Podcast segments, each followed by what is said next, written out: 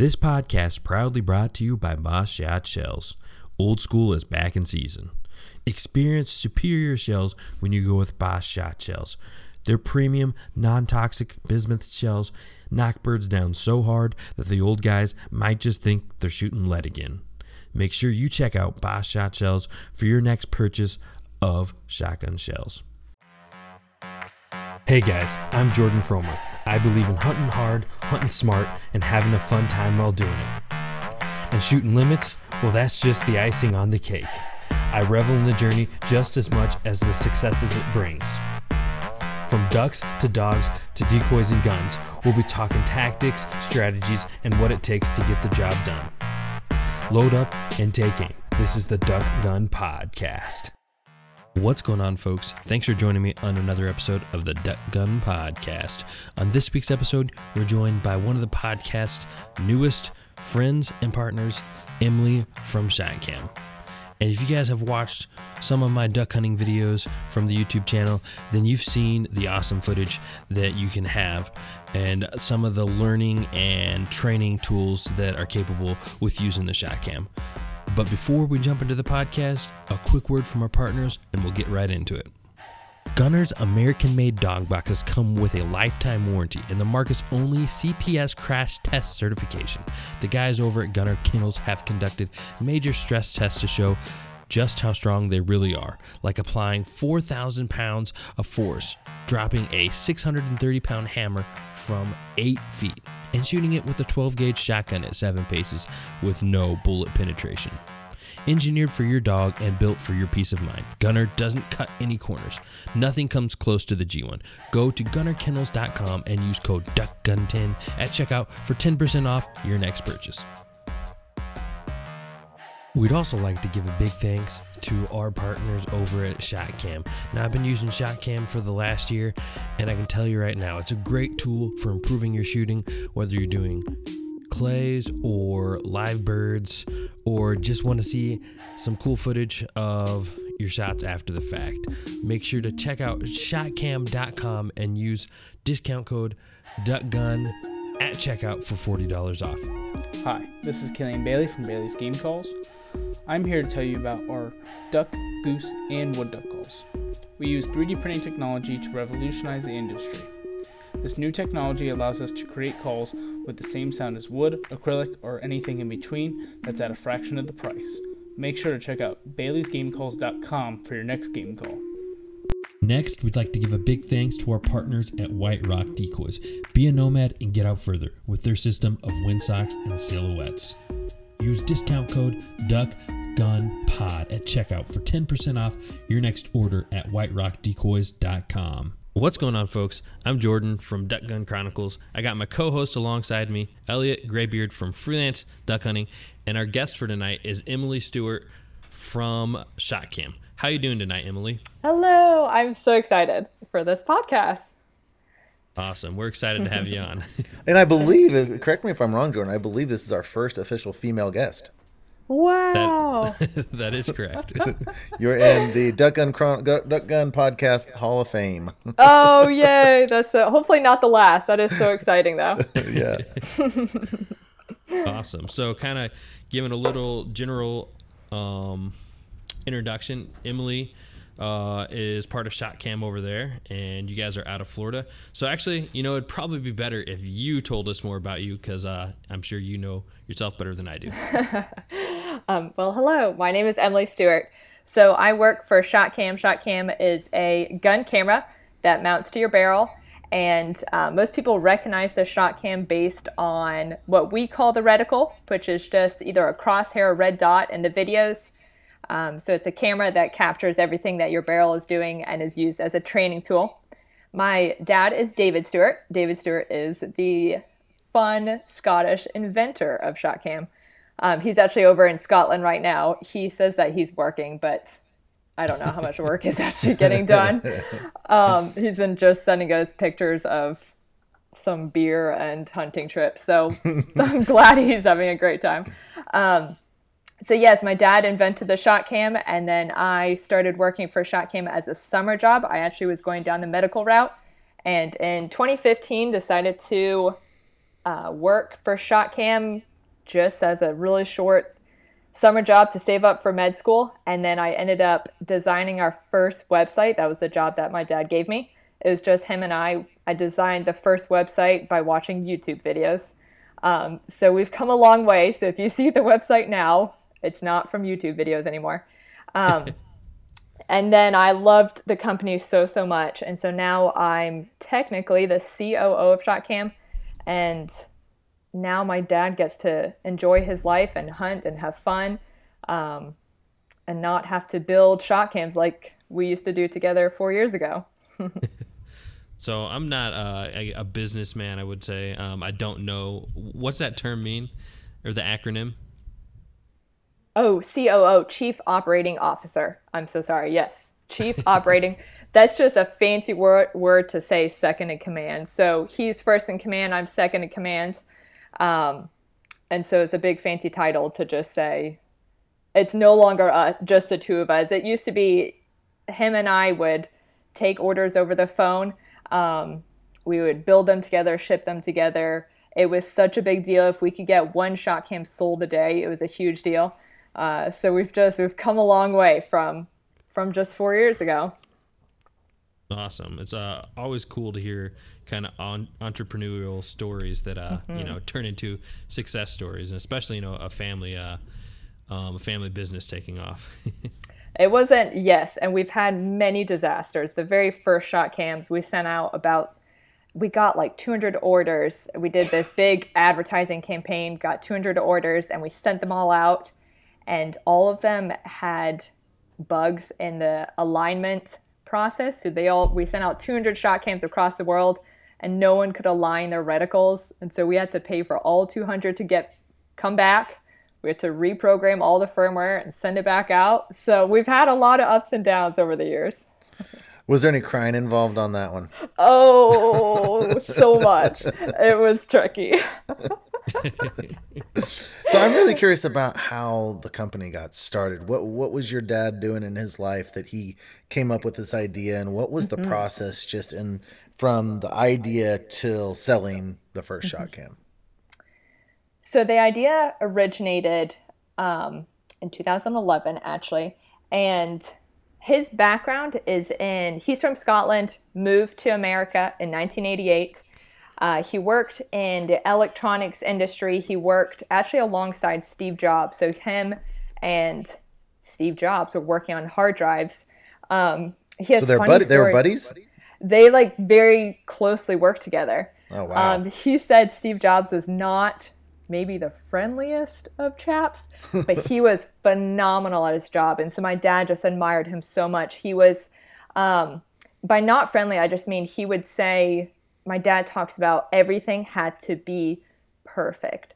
So nothing was good enough for Steve Jobs. You always had to do the, Um, if it was gray, it had to be, you know, if the computer was gray, it had to be shiny gray and it had to have a good feel and it had to have a smooth look. And so, um, I mean, working with him, he has really cool stories of working with that. But he was working in the hard drive industry then. Um, and then he actually got a job in France. We all moved to France. So, um, they have my parents have six kids. They've been married for 40 years and have six kids. Um, I'm number two of the six. But we all moved to France. Um, there, he learned more just about. Um, he was working on what was called the SCSI drive. Eventually, came back to America, worked on lasers, and all of this builds his knowledge into what eventually became the ShotKam. So it was the hard drive, and then it was lasers. Um, so if you're familiar with, there's a famous clip by General Schwarzkopf, and it's um, a laser guidance system. And General Schwarzkopf says, Everyone, watch as this bridge is blown up. Have either of you heard of this or seen this? I don't believe so. I don't believe so either. Okay. Um, it's maybe just well known by electronic people, but so they blow up this bridge, and it was the first laser guidance system, and that was my dad's laser guidance system. Um, and so you combine his electronics plus laser guidance, plus he grew up just an avid, avid hunter. Um, he grew up on a farm in Scotland and just kind of always was hunting. And so he had this passion for hunting. He had a background in lasers, a background in hard drives, and one day was out with my little brother Xander. They were on the skeet field, and Xander was missing all the targets, and my dad was telling him to shoot, you know, ahead of the clay, and what he called forward allowance. So what we call lead. So give it lead, and he would say, Xander, give it more lead, give it more lead, and Xander couldn't figure out how to give it more lead, and Xander was training for hunting season. So they eventually went out and started duck hunting, and my dad took a camera and duct taped it around Xander's barrel, put a little dot in the camera, and said, Watch my. I think it was like a very old GoPro. Either that or it was like a, you know, like a Chinese knockoff or something. It was just like this camera that was duct taped around his barrel, put a dot in it, and then they both recorded their videos and they compared their videos. And my dad was saying, This is how much lead you should have. Um, and so that's where he then realized there should be you know, a camera that actually does this and you can actually align the reticle. Um, so in 2000, it took him two years to develop the first model. That was in 2012, it was released. Um, we sold about a thousand of those. And then uh, the company that was building them ended up going under or something like that. I don't even know what happened, but he had to essentially start from scratch. So, starting from scratch in 2013, he had to recreate all the firmware. Um, we added Wi Fi into the ShotKam. That was a huge deal. People wanted to watch their videos and correct their swings right away. Um, so, they wanted to watch a duck hunt, a duck shot, and then download it to their phone and then say, oh, turned out the guy to my left actually shot that bird. Um, so we added Wi-Fi, and then that's that was our first really great model. Was actually in 2015. That was a long story. I'm so sorry. No, no, that that that was wonderful. Um, so um, it sounds like that the the inception of the device was really for correcting and and improving your shot, then more than re- recording hunts and yes. posting them online. Definitely, it was originally more. We've always intended it to be a training aid. Um, so that was the goal of the in the creation of ShotKam, and then it was very secondary that people ended up um, kind of social media took off, and people just wanted to record their hunts to do cool YouTube videos like you two guys do. Because uh, yeah. the, the YouTube video thing is relatively new, really. Yeah. Three, four, five I'll years. I'll say for tops. me with the ShotKam, I, um, I don't actually, I, I, don't actually use it as a um, a training device because I never miss a shot. So sure, he was crying that's, that's, like that's crazy last year about his bad shooting. yeah, no, I started off the season pretty rough, but um, um, the first takeaway I get from that story is that your your dad's a mad scientist. He's. Uh, we learn something new about him every Christmas dinner. He'll say, "Well, you know, when I was doing he he's had a lot of crazy things. Some things that are terrifying that he's done. Um, he made ethanol out of orange peel. Normally ethanol is made out of corn so he invented a way and patented a way. Random things yes. That's crazy. Yeah, yeah that's a i mean is he a genius type or? He's I mean, he would kill me for saying this, but he's technically part of Mensa, which is the top 1% until IQ level. Um, but you would never know this. So he's just very normal, very average. Um, yeah. Likes to hunt and go outdoors, but also just he's just because I was gonna say like uh, when I was thinking about the ShotKam, like I'm like, how does an entrepreneur produce something like that? Um, just because I, have looked at your website and knew that all all that went into it, mm. and it kind of makes sense now. Saying like hit a lot of his background from, mm-hmm. um, you know, working uh, with the software. Um, you know, mm-hmm. his laser, laser background, all that. That's just really cool to, to hear all that. And, and he kind of put that all together himself. Yeah. I mean, I don't think he would say it was easy by any means. I think you have to take on a lot of debt to start up a company. But then if you keep at it and if people believe in the same mission, which I think there's so many people, the thing is, once we launched, once he started selling them in 2012, um, I think he really saw that people loved it, they believed in it. Um, my vision for ShotKam once I came on in 2015 was to create a sleek and innovative product um, like Tesla to make a product. Sorry, sleek and innovative like Apple, make a product so good that people talk about it like Tesla, and have the customer service of Chick Fil A. Um, hmm. So we weren't trying to like reinvent the wheel. We literally looked. I looked at all the companies, and you see an Apple product, and you just you just want to kiss it. It's so beautiful. and then the thing with Tesla is they that's their motto. They want to make a product so good that people talk about it. So they don't advertise I mean, one one thousandth of what everyone else does. Um, at the time, they didn't even advertise. They just went with the motto of "We want it to be so darn good that everyone talks about it," and that was Tesla. And then you just think of Chick Fil A. We loved the um, the values of Chick Fil A. We loved that they were off on Sundays, so we're off on Sundays.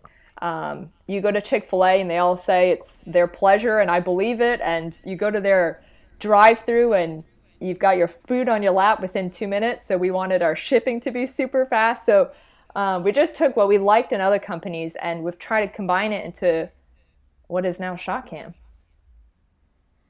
Awesome. Well, I can say you're uh, you're you're succeeding on all fronts. Oh, well, that's very kind. what has your growth kind. been since like 2012? Is it has it really um, met your guys' goals as far as distribution?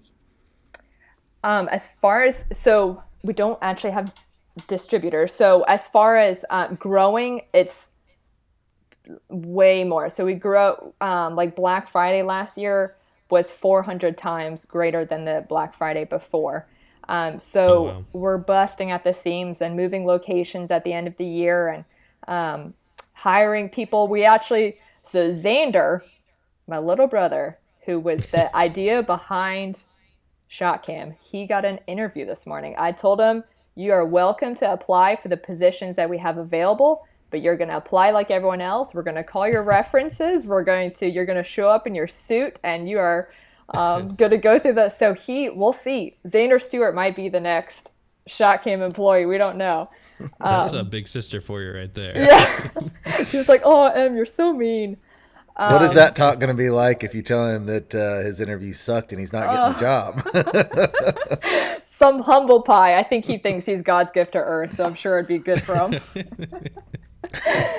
um, so anyway, yes, we've got way more employees now, and are moving locations. Um, our sales are just being blessed, and um, I think what I'm trying to focus on right now is international expansion as, lo- as well as on Amazon.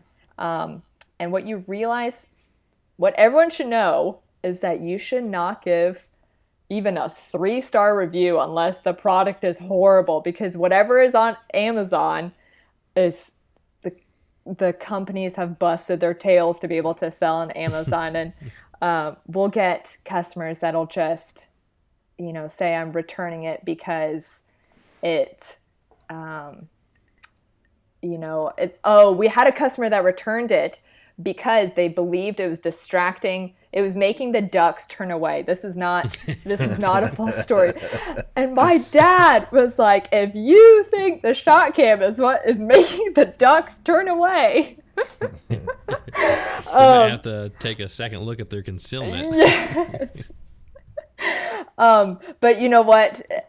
The, the the avenue of Amazon, it's so um, customer friendly so people get they get the huge benefit of fast delivery fast shipping fast everything. Um, and that's what we want. We want more and more to push the amazon route. I think that's whether it's fortunate or unfortunate the way that people are moving towards. So um, international expansion and amazon is what we're currently working on. Awesome. So I guess the next question I'd have for you is, uh, do you mind kind of give us giving us a deeper dive look into how the ShotKam works? Yes, absolutely. That's like my favorite topic. Um, so the way that the ShotKam works is um, it's got two important things. One is called an accelerometer, and an accelerometer measures accelerations. So if you think of um, Elliot, do you shoot a semi-auto? Yes. Okay, and you too, Jordan. hunting? Um, I, I shoot both. Yeah. Okay, so um, say it's on Elliot's semi-auto, um, and you mount the ShotKam. Again, it just goes under the barrel. And is yours a 12 gauge as well? Yeah, I shoot a 12 Okay. gauge Beretta. Okay, gotcha. Um, so 12 gauge, the ShotKam comes with 12 gauges. We have sub gauges available, but anyway, so you just clamp it onto that semi-auto, so, and then you just turn it on. As soon as the camera feels the forward acceleration of the action closing, that's how it knows when to start a recording. So what it does is it's got it's on your semi-auto. You close that action, and your gun very temporarily uh, vibrates forward, and that's what tells the camera to start a recording. And what it does is it holds 20 seconds of video at all times in what's called a memory buffer, meaning it's holding the 20 seconds, but what it's also doing is it's feeling the pull of gravity and what's called roll, yaw, and pitch, which is called the gyroscope. So if you think of a plane flying, a plane's wings kind of tilt in certain angles. That's what's called roll, yaw, and pitch. Those are the different angles. And so the barrel does the same thing. So it does different angles. So as you're mounting it to your face, what it's going to do is it's going to feel that tilt. And then as it's being pulled away from gravity, it also feels that pull of gravity. And so it's constantly measuring all inside the camera is just tons of charting, tons of lines. It's almost like if you were to read, you know, a heart detector or something, it would be lines going all over. Um, that's what the insides of the ShotKam is doing. And then as soon as you take a shot, it feels the recoil, and that's what tells it to save that video that was in the memory buffer. So all you know a user should do is click it on, and then the camera itself does all of the computing in the background. So um, I can't remember if it was Elliot or Jordan that touched on, you know, let's talk about the difference between a GoPro and a shot cam.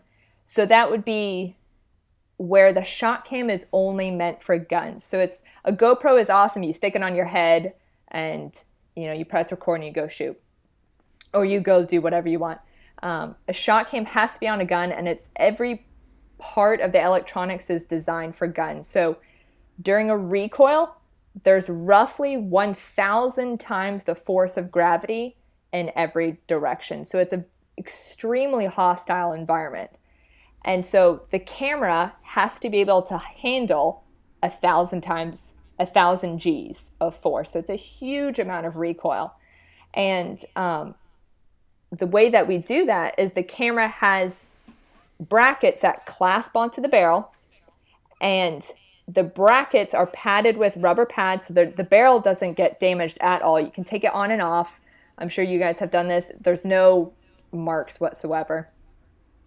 Um, but what the bra- the par- the bracket pads and bracket reduce all that force, and then the camera is, inside is designed to do a wave formation. But it, you'll see as you shoot, you'll get one or two frames, frames being pictures in the video, one or two frames of distortion, and that's as the pellets are physically going through the barrel and then the video is clear to where you can even see if you're shooting against a blue sky you can even see pellets going out you'll be able to see the wad um, have you guys seen this in your hunting videos Yeah, I, I definitely have. I actually find it really fun um, to when I'm editing a clip for a YouTube video, and I'll step it back frame by frame. Yes. And you, like you said, you can see the shot on some of them. I had a uh, a full plumage blue, blue wing teal in the early part of our season. I've never shot uh, a full full plumage blue wing teal up here in Indiana, um, but it was buzzing by through a cornfield, um, and I could see all my shot leaving the barrel, going Oh, towards wow. it, going towards it, and going right in front of it and past it. oh and so honestly, I, I saw it was a teal, but I didn't I didn't realize that um, it was a blue wing until I watched the clip later. oh man that's so cool sometimes we'll even catch it um, of the other person so if you're watching hunting videos you can occasionally catch where the other person's pellets go past like you'll see them in the shot cam video and we've argued a lot of times like who actually shot that and you can slow down and you can see uh, definitely the feathers are going in that direction. It has to be the guy on the right. Um, but anyway, so the camera will, you'll see about one or two frames of distortion as the pellets are going through the barrel. And then you can even see the clarity. So the whole thing is the camera, the physics of the camera are so different from GoPro. So um, you'll watch a GoPro video and it's beautiful. And we never want to talk poorly about the camera because it's an amazing camera. It's just not meant to be strapped onto a gun. If you're wanting a gun camera and you're wanting it to do a few things, one is you want it to record on its own. You don't want to have to turn it on and off. Um, and the second thing is you want to be able to see where you actually aimed and shot. Um, then that would be where the ShotKam is very different couple things I noticed about it right off the bat. So the, the only time I've ever used it was with the video um, that I shot shooting melons. That was my first exposure. The other one, Jordan came down and I and I used his um, for a little bit. I really didn't know much about it, didn't know how to use it. And the first thing I was worried about was how's it going to feel on on the shotgun. Mm-hmm. And it, yep. you can't even tell it's there. I was really surprised by that. Um, I if thought you have big that, enough muscles. Well, and my muscles are really small, so.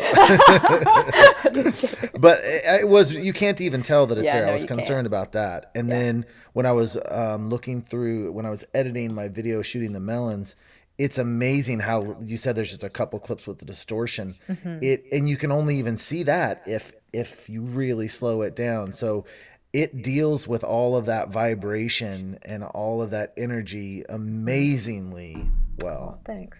So I cannot wait yeah. to get it into the hunt videos and start seeing the um the the yeah it, it's it's really cool and, seeing it. It's really cool seeing it afterwards. Um, you know, one of my favorite clips from last season. Uh, we have a hunt where we're hunting um, a farm pond and it's iced up except for about 10% of it. And so the ducks are just cupping into this one corner. And we have this mallard that swoops in just cupped the whole way in his full plumage uh, greenhead, wow. and he's just coming right in, right over the ice. And the whole time I'm aimed right on him, and uh, well, apparently not right on him because I missed my first shot in oh. a second. Sometimes you just want to delete the ShotKam videos and just, I'm a better shot than that. Yeah, and there was I don't know if it's the same clip you're talking about, Jordan, but there's one on Jordan's videos where this this mallard drake must have taken about six shells and he's got him on the ShotKam and you can see this bird just eating shot after shot and shot and it's just like it was the toughest bird ever but that was a really unique unique sequence oh, you remember the cool. one i'm talking about jordan yeah, uh, honestly, yeah, I've done a, a lot of videos with the ShotKam this last year. Um, you know, on my YouTube channel as well as doing videos uh, for HTR as well, and um, I've seen so many clips because I go through every single clip through three guns uh, mm-hmm. through all of our hunts, and so I see so many birds um, and so many shots going, and oh, that's uh, so fun. Yeah, it, it is a lot of fun to see that. But one thing I was so surprised about, which I didn't realize, is the number of birds that you actually hit um, that don't go down. Ooh, and, I uh, know, uh, I know. And that and that comes to like I mean part of part of like what, what we talked about earlier um, with the training of it, uh, most of those you're not hitting the, the bird far enough up. You're, you're hitting, uh, you know, you're, you're, seeing feather feather wings go out, or you're seeing uh, feathers come out of the butt area. Mm-hmm. Um, but honestly, that's one of the reasons that this last season I decided to go up to a more dense shell. Mm. Have Just you guys shot shot banded birds with the ShotKam? Not yet. okay, we have two. That was really neat. That's because that's just such an exciting thing. And you could I see bet. it on the footage. Yes, yeah. it was so. Yes, my brother again, the same one that's interviewing for ShotKam today, was so proud of that. yeah, that was his. That was his. Yep. Did he lead it and everything?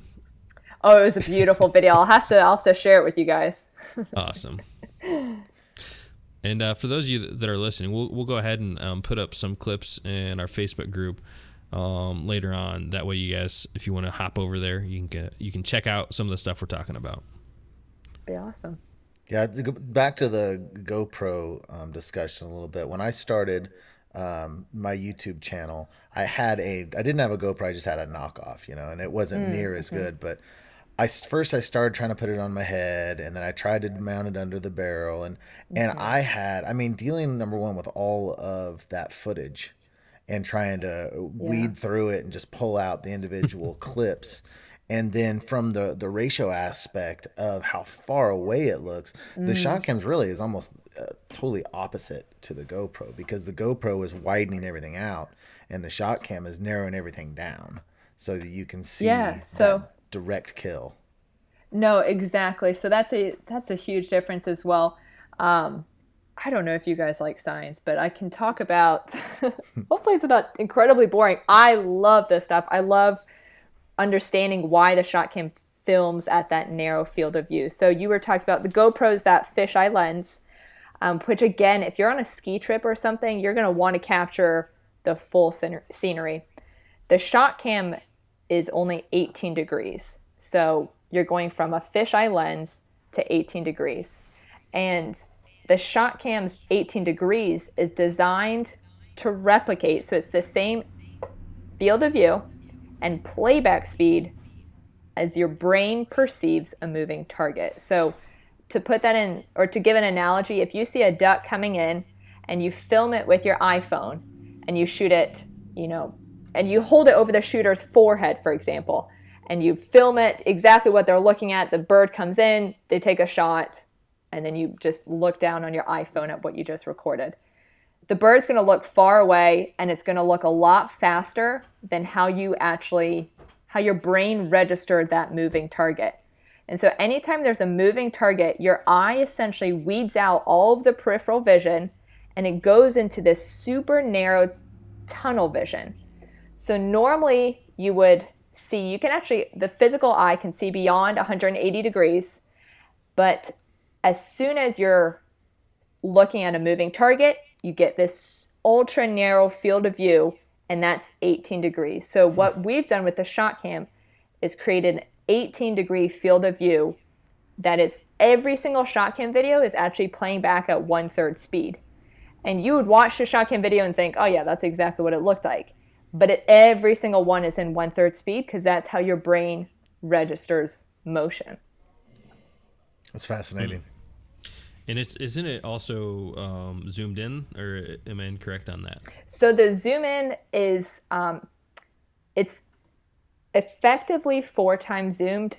What that actually just means if, is if you were to take, for example, a, a computer screen and have a 4K picture on your computer screen. If you then crop down into 1080, which would be, you know, a smaller, it's a fourth of the size, and then you expand it to the computer screen, you're going to look like that you've just zoomed in. So the ShotKam is not zoomed in, it's just a narrow field of view. So if we were to take a GoPro video and just narrow the field of view, what you would be doing is you would be stretching those pixels and so it looks zoomed in, but it's not it's not actually zoomed in. So a narrow field of view narrow field of view looks zoomed in, but actually zoom is a little different. I know that's probably No, that makes more sense. info than anyone cares about, but no, that, make, that makes sense. yeah. So that's yeah, that's why the ShotKam was designed at that field of view. And if you were to look at a grain of sand on your table, and then you were to look at a grain of sand that was, you know, one millimeter to the right of it, your eyes could physically focus on the left sand and then on the right sand and then on the left, and you would physically be moving your eyes. And so what's happening is that goes to show how narrow your retina can focus. And so what you're wanting, the video has to be exactly like the the shooter's eye. Otherwise, it's not really informative and it just doesn't look correct. And so yeah, my dad studied the human eye and did his best, his darn best to replicate it. Well, you guys did an amazing job because it is one well put together piece of equipment for sure. Thank you. Thank you. That's very nice. Awesome. Let's let's go ahead and switch gears a little bit here. Um, so you guys are out of Florida. Um, I know you don't get out and hunt a crazy amount, but you know, can you let us know a little bit about what the hunting scene is like in Florida? Yes, absolutely. So we go um, teal hunting down here. I think it starts in September. So, uh, my dad always says one of the only benefits of, of having six kids is that he applies all of us for hunting permits. So he gets more hunting permits than the average guy because he's got six kids he gets and we all, you know, take our turn to go out. Um, but teal season down here is just in the Everglades. We take out our his boat is actually pretty well known. He's got this cool boat that um, he and my brother have strapped different leaves and sawgrass on, and um, it's a boat that you just pull up the two sides and you hide underneath it. I don't know what it's called, but he has this cool boat that we go out, go out to the Everglades. Um, I don't think this last season was great because we ended up trying to shoot crows a lot, which I think is just a bad sign in general of a good duck hunting day. Um, we also go gator hunting. That's my personal favorite down here in Florida.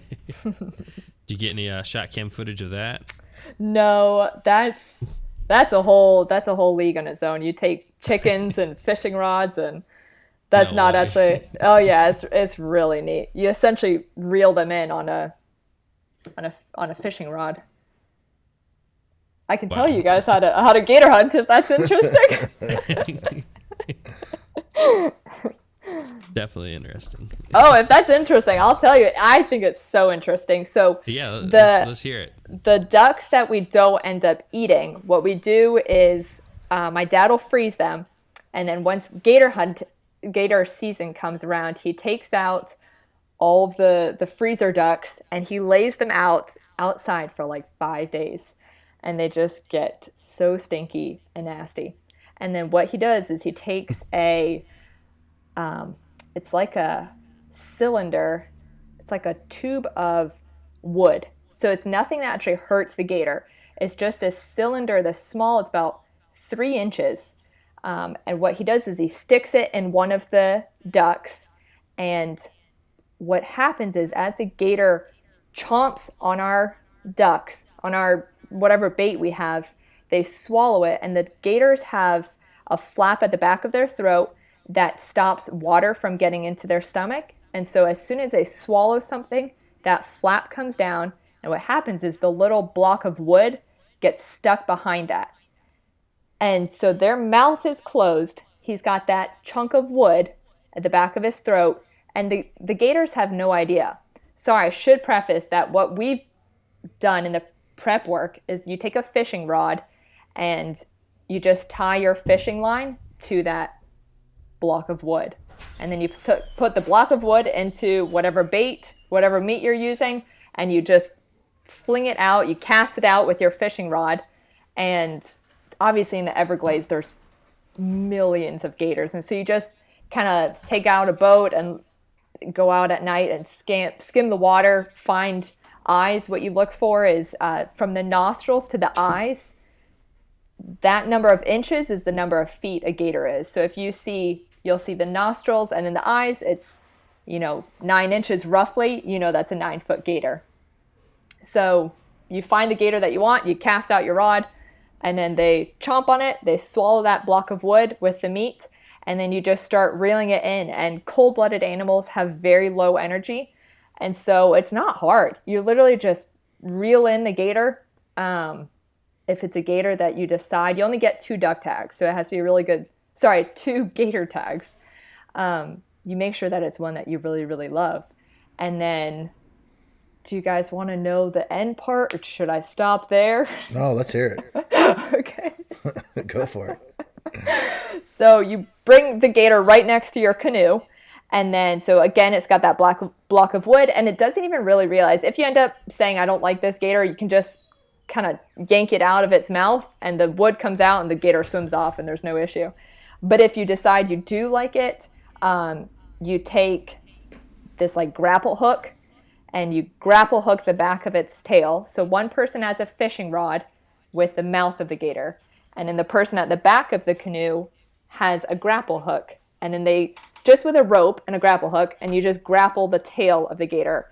And then it starts to really freak out because then it knows what's happening. And what you have to do is you have to, both of you have to hold on to the gator with dear life. And eventually, in like five or 10 minutes, it gets exhausted. So again, it's not like bringing in, like fishing for a tuna or something that has a ton of energy. This really doesn't. Um, and then the third person in the canoe takes what's called a bang stick. And so a bang stick is a long metal pole that you've put a bullet in with some gunpowder and you punch it between the eyes essentially. So and then it just goes home to be with the Lord. I don't think they're gonna go be with the Lord. they're evil suckers. so what's the biggest? What what like what length are you guys looking for? What would be a prize gator? Um, so my dad's gone a 13 foot one.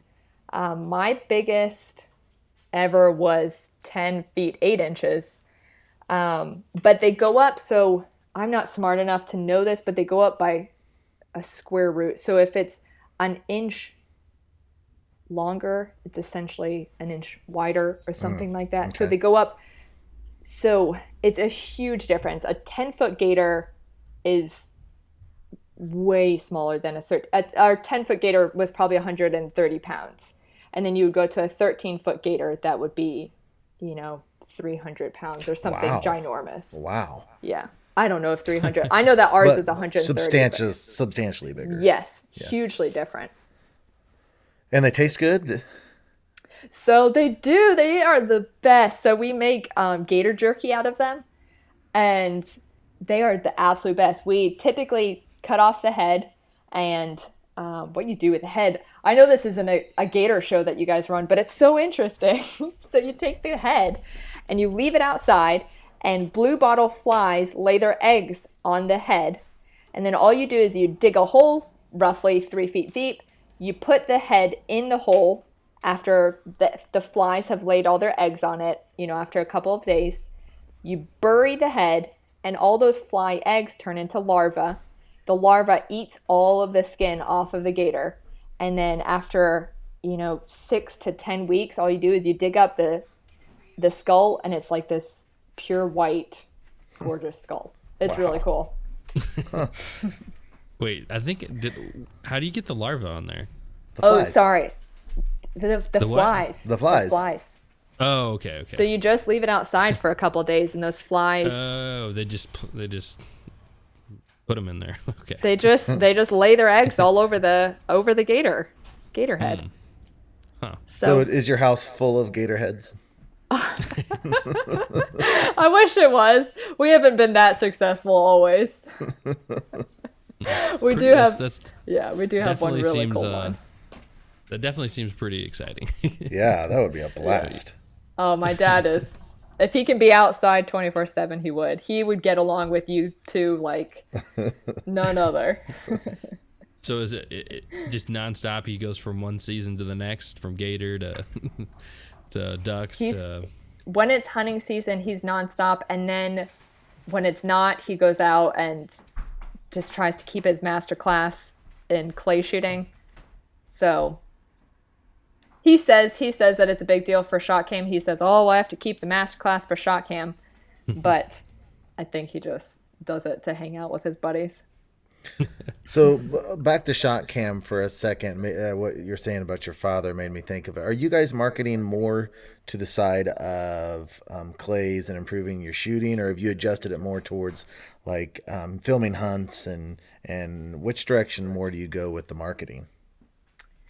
So it's not by choice, it's by obligation. We stick with the very small niche, typically, well, the niche clay world.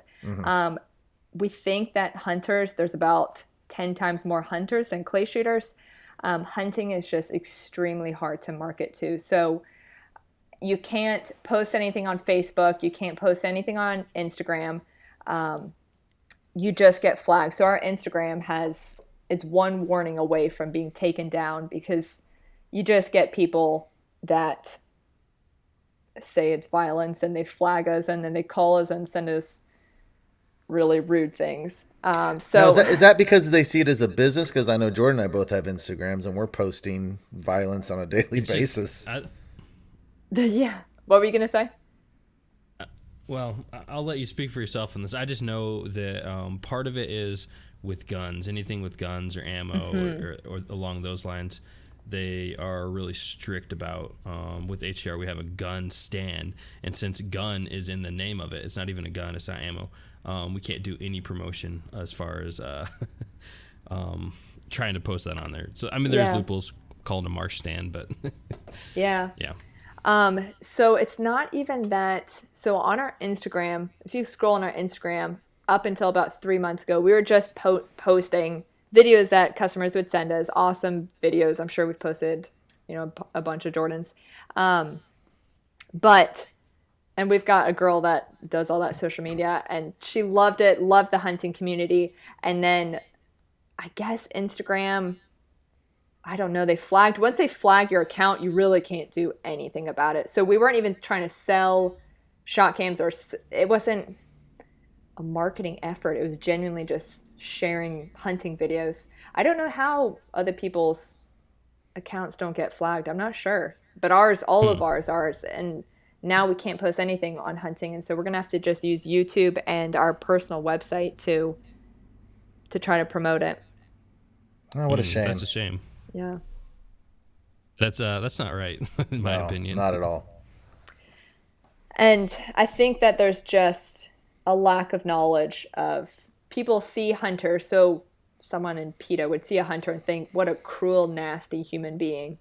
And we would think the exact opposite. We would, someone like my dad would say, You have no idea how much I love these birds. You have no idea how much every time I go, you know, every time I go duck hunting, I'm doing it for for the birds because I love them, because I love the outdoors. So it's not they just have a misunderstanding of of hunters. You know, when you were talking about I don't remember if it was Jordan or Elliot talked about wounded birds, like hunters hate that. And you do everything, you send out your dogs and you try to find those and get them out. So no part of it is like, "Oh, this feels great. I've just slaughtered a whole bunch of birds." Like it's not like that. You take them home, you eat them, you teach people how to sustain the environment and care for it and care for these birds.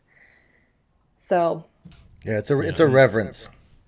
oh yeah. Yeah, and you definitely hit the nail on the head um, with that. And we've actually just had a similar conversation in one of our previous podcasts. But um, you know, with duck hunters, it's all about respect for the animal, and um, and it's just people being uninformed and. Um, I mean, it's not necessarily even their fault. I mean, tr- the tradition of hunting, um, as we know it, has kind of changed over the years uh, with it being passed down from father to son to father to son. Um, and there's just less of that. So I guess it just comes more responsibility of ourselves as hunters to, um, you know, spread that knowledge and help people understand, which is very, very difficult. Yeah. And I, I honestly, I don't know if there's, you know, not to doom and gloom or anything, but I, I don't know if there's going to be a big change in that direction. Um, but you know, every little bit we can do helps. Yeah, I it's I wish they would allow us to take them out hunting one time. Give us one chance to show you what hunting actually is. I think Yeah. we could definitely change their mind. There's Yeah. nothing better. I mean, I was telling both of you guys that while I don't hunt, I always say, well, someone has to maintain ShotKam. So my dad goes hunting, but it's not that I don't tr- utterly love it. I mean, those are the best days. It's you feel like the anxiousness of the world just melts off you when you go hunting. Yeah, absolutely. Well said. Speaking of hunting, one one other thing I wanted to touch on, um, you you told us that you and your dad um, went on a, a cool trip out to Scotland. Um, do you want to tell us about that? Yeah, so uh, his all of our extended families from Scotland. Um, I was telling both of you guys that I'm getting married in just 17 days, and we're having a big Scottish wedding. So everyone's coming over in their kilts and their bagpipes, and oh, you guys would be so proud. So we went. This is what I was gonna say. We went pheasant hunting over Christmas break, and in all of the bouquets on my tables are the pheasant feathers of the pheasants I shot. wow. now, does your fiance hunt? Yes, he does. He loves hunting. Oh, good, good. Loves it. Absolutely. My dad would not say fit right yes family. otherwise. Yeah. um, but yeah, so we went to Scotland and we do pheasant hunts there. every year. Driven pheasant hunts. It's incredible. We go out, and I guess the scenery is just so different from the Everglades down here, which we're used to. It's rolling hills. It's cold. Um, everyone has just a flask of whiskey to keep them warm. Um, it's just so Scottish. It rains half the day, and it's just kind of a constant miserable state. And it's just the best. We go out and driven pheasant. So we go from location to location, and the beaters come. They surround the forest. You essentially line up all of the hunters, kind of like a wall, and it's kind of it's like fancy hunting. So I'm sure we only do this once a year, and we claim that it's ShotKam related, and we post all the videos, but that's just a benefit of working for ShotKam is you can claim trips like this as company expenses. and everyone wears fancy clothes, right? Everyone wears fancy clothes. Y'all yeah. wear these. Um, so the men wear bizarre trousers that are kind of tucked into high socks. You have to wear a tie. Um, so they all the all the men wear ties as they're hunting, and these um, I don't even know what the Scottish hats are called, but you can kind of picture what yeah Scottish people wear. Um, so yeah, we went that was our pheasant hunt, and then we went goose hunting. That was my first ever goose hunt. That was incredible as well. Um, people often ask us using the ShotKam when you're laying on your stomach, and that was just cool to have to use it for the first time myself. We, you know, completely laid out, and then had to activate the camera, stand up, and shoot the geese. That so that was just a really good. That actually was a ShotKam, shot cam trip because I learned. So, what part of Scotland, Scotland, um, were you guys in? So he's from Perth. Um, let's see. So we went the goose hunt. There's a huge lake up there, and I don't remember now what it's called. Um, but I guess the geese take off from these lakes in the morning, so you have to go super early, obviously. Um, I, gosh, I don't remember now so we, that my only time out of the U.S. was Scotland. We took a ten day trip up in up into the Highlands and spent mm. a lot. Mm. Man, it is unbelievable. Did you see the Highland cows? Uh, yes. Uh huh. Yeah. Loved With them. the bangs and yes, they're so adorable. They're so adorable. they are. yeah, that's that's the beautiful side. That's like the northwest side. So he's kind of uh, they're more central east side okay. is Perth. Yeah. Okay cool place, cool, cool country. Very cool. So we got to spend summers there, and my grandpa had a farm, and so he kind of always gave us um, air guns, and we would go out, and he told us to take care of the pigeons in the corn, in the corn barns. So we started shooting things at a young age. awesome. Yeah. Well, I can't tell you how much of a pleasure it was to have you on here um, and get some really cool insight on ShotKam and the background, you know. And gator um, hunting. Yeah, that may have been the highlight of the whole podcast. I'm so sorry. That was a total sidetrack. no, we sidetrack all, right. all the time. The Whatever's who, interesting is what we want to yeah. talk about. That's awesome. That's awesome. Well, the thank you that, guys yeah, so the much. guests that are used to listening to us know how much we go off off drop topic and off track. So you're you're kind of par for the course on that. well, thank you both so so much. It's been a pleasure. Awesome. So go ahead and let people know um, where they can find you on social media. Absolutely. So please do follow us on everything. And um, if you guys post hunting videos, please tag us because that's the only way that we can share hunting related things. But uh, yes, it's just ShotKam on Facebook and then it's ShotKam underscore on Instagram because someone in China owns just ShotKam. So we have to have ShotKam underscore. A lady in China owns that one already. Um, so ShotKam underscore is us on Instagram. We've got YouTube. Um, I was telling Jordan previously that we've got some awesome sales coming up. We've got Father's Day sale, uh, which is going to start on June 1st. Um, anyone can email me. My email is emily at shotkam.com. Um, I'll subscribe you. Again, that's Father's Day sale. It's, it's, I hope that everyone loves it. It's a big sale, and I don't just say that. So that's coming up June 1st. My email, emily at shotkam.com, if anyone has any questions whatsoever. Our website is obviously shotkam.com. Know that it's ShotKam with a K, because we thought that would be cooler. So ShotKam with a K. And um, yeah, we'd love to hear hear everyone's feedback. That'd be awesome. And we've got a discount code Duck Gun. We'll get anyone forty dollars off. So uh, if you did decide to purchase a ShotKam Duck Gun, it's for forty dollars off. Awesome. All right. Well, I think that'll wrap it up. Once again, we really appreciate you coming on, and it's been a, a great podcast. Awesome. So- Thanks, guys, so so much.